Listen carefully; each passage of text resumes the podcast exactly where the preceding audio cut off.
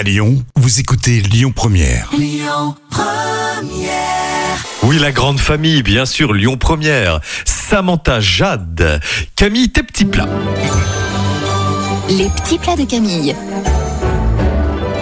Eh bien, à la veille de la chandeleur, Camille, comment faire des crêpes bretonnes Alors, première étape, dans une terrine, vous allez mélanger au fouet la farine, le sucre, le sucre vanillé avec le lait, la crème et l'alcool. Oui.